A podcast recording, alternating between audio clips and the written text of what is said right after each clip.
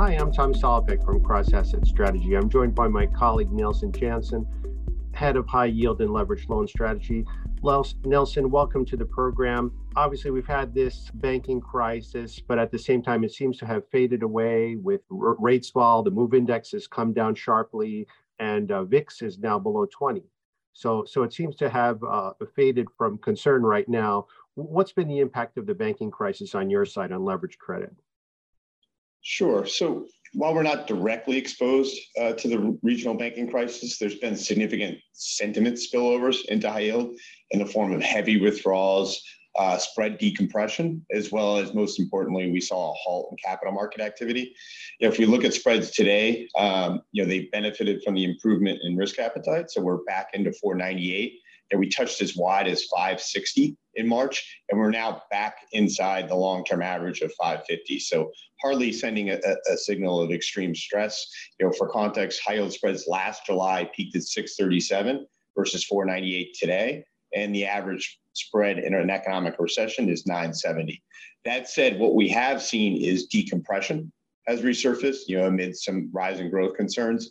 Um, you know, specifically, we did see double Bs outperform triple Cs in March by the widest margins since the pandemic, and we're now beginning to see that ease a bit uh, with the past week's improvement in risk appetite. We did also see the distress universe; it rose about 25 percent over the course of March and basically recouped that decline that we saw in their onset of the early stages of the year as the market was benefiting from a host of macro surprises. On the on the flow side, uh, we've seen significant withdrawals. So we just underwent the fourth largest exodus of retail money uh, on record, and we're now also seeing that reverse course in the current reporting week. So we have about two and a half billion moving in this week after seeing 16 billion alone exit in less than two months. And then just lastly, on the on the new issue front, this was probably the most notable transmission. We didn't price a single deal uh, between March 2nd and March 27th in high yield. We haven't seen this uh, even over the course of last year during last year's rate volatility. We're now starting to see that ease. You know, yields have come in about 65 basis points in the past week alone. Um, so we're starting to see deals hit the calendar for the first time in, in over a month. You know, this is a very significant development. I do think that we can make the transition to April and see refi activity come back to the market, that'll be a positive development for sentiment. You know, January and February, we saw a surge of refi, and that, of course, dissipated in, in the course of March. So I do think as we make the move into April, we did reset the floor higher for high yield spreads. Um, but I do think we can sustain levels somewhere in this range uh, over the coming months in the, the, the improvements among the factors I just mentioned. Yeah, so it seems they've they've settled down the worries in, in the short run, but let's turn a bit to a, a, slightly longer run, looking out to, to the end of the year. One of the things that came up was this idea that if the small bank loan growth does not flatlines and big banks don't step in to fill the gap, uh, you can have a scenario where GDP growth takes a hit of, let's say, half a percent to, to a percent. Just contrasting the kind of short term concerns and the maybe slightly longer term con- concerns what's your outlook for for 2023 forecast for for defaults, new issue, and, and spreads? Are you th- rethinking any of these based on what happened in March? So we have had obviously a lot of macroeconomic in January, February uh, surprises, as well as you know financial market surprises in the course of March. Um, but the views about the path ahead, largely uh, for leverage credit, have not changed much. Um, you know, this is a narrative where we think that 2023 will be a tale of two halves for high yield investors. So we think that growth and earnings resiliency, as well as improvement capital market activity as we move into April and May, uh, we think that'll be accompanied by spreads kind of in the 470 to 525 range, so very close uh, to the levels we, we sit at today. Um, that said, we're still forecasting a more challenging landscape for corporates in the second half of the year, as you alluded to, as growth mildly contracts. So we do expect these conditions to be accompanied by wider credit spreads uh, led by underperformance down in quality. Uh, in terms of defaults, uh, we are looking for a doubling in default activity year over year.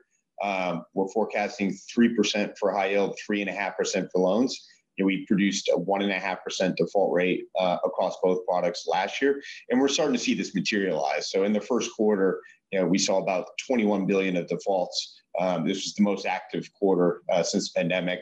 Um, and the other sort of dynamic underneath the hood is that you're starting to see the loan default rate actually move above the bond default rate for the first time in five years. So this kind of aligns with our view that this cohort will, will feel the more immediate transmission from higher rates, but also the more aggressive capital market proceeds we saw over the, over the past uh, five to seven years. In terms of how we're looking at for 2024, you know, we're penciling in three and a quarter default rate for high yield and 4% for loans. So we think that um, default rates will remain elevated even as we move into next year. In terms of new issue and capital markets, you were forecasting a significant rebound this year. Not much has changed on this front. Um, you know, we're of course running a bit below, but I do think 2Q we will see refi activity pick up. So we're forecasting 200 billion of issuance in high yield this year. We only did 105 billion last year. So we think that'll be on the back of a pickup in, in refinancing activity. But we still think that prospects for a, a real rise in net new activity are low. So just for context on that front, we've only done 28 billion of non-refi related high yield or loan issuance this year. We did 200 billion, which is a decade low last year alone. So we're seeing both products, leverage loans and high yield contract. Um, and that at least is proving to be a, a pretty decent uh, technical support for the market. Just lastly on spreads, you know, we are forecasting wider spreads. So we're at 498 today. Again, we think we ha- we hold this range 475 to 525, not necessarily getting back to the low 400s of early March, but we do think that spreads widen over the course of the year. We're penciling in 575 uh, for high yield, 600 basis points for loans. Um, nowhere near where you typically get in an economic recession, um, but, but, wider than today. We think it'll be led across both products in the lower quality ho- cohort as the fundamental challenges begin to accumulate as we work through the balance of the year.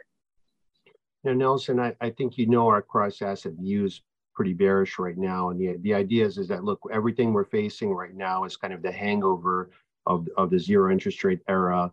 And, you know, we saw these regional banks have issues, and this was, let's say, the first weak link to snap.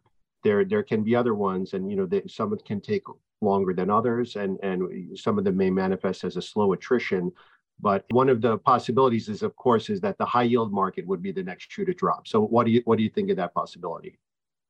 So this this discussion is very interesting as it relates to high yield, but as it extends to leverage loans. So as it relates to high yield, the, the answer is no. Um, and anyone who takes a bearish view, you know, within high yield needs to look no further than the most recent senior loan officer survey.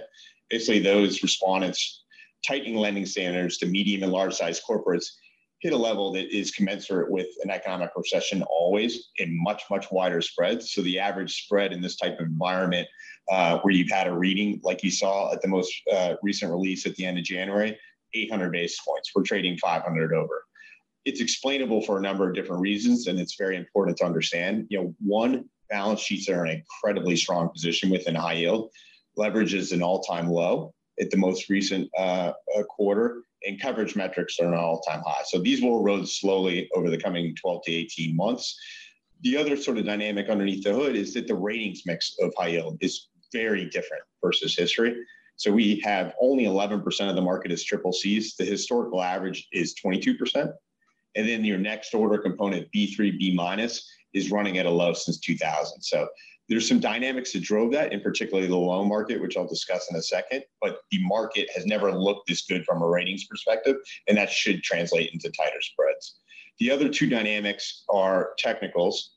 The market's still contracting, so that's supportive of the tightened spread environment that we're seeing. But lastly, and most importantly, the reason the market hasn't responded to tighter lending standards is because issuers don't need to come to market. So, you know, the, the cumulative maturities across bonds and loans in 23 and 24 are less than 200 billion. This is an over $3 trillion market. It's not really until 25 and 26 when those begin to pick up. And 84% of leverage credit issuers actually don't need to tap the markets, uh, you know, within the next two years. So I think that's a very important dynamic. That's why spreads ended the year around 500 last year, even as we produced the least issuance going all the way back to 2008. I think when I get concern, the discussion shifts more to the leverage loan market. So the ratings mix there is considerably weaker. The, the agency actions are considerably weaker. So we're seeing two to one downgrades to upgrades in that market, whereas it's still fairly balanced in the high yield space. And then, of course, the capital market proceeds. So that market absorbed 80% of LBO financings in the past five years. The B3 or lower, rate, lower rated issuance actually hit a record high in 2021. So I do think that there's a lot more underlying credit risk within the loan market than the bond market. We're starting to see that accumulate in the default activity. You know, March produced five defaults. All of those were loan only issuers. You know, many of these are smaller, more punitively rated, and exhibit lower uh, long-term recovery rates. So I do think that this is the area where investors are going to be focused on. You know, as growth slows, you know, we're expecting a slow erosion, not a catastrophe within leverage loans. We expect defaults to steadily rise, um, but we're not looking for anything, um, you know, that would really be the next shoe, you know, within the leverage loan product. Great. Well, thanks so much for joining us, Nelson, and thank you all for tuning into JP Morgan TV.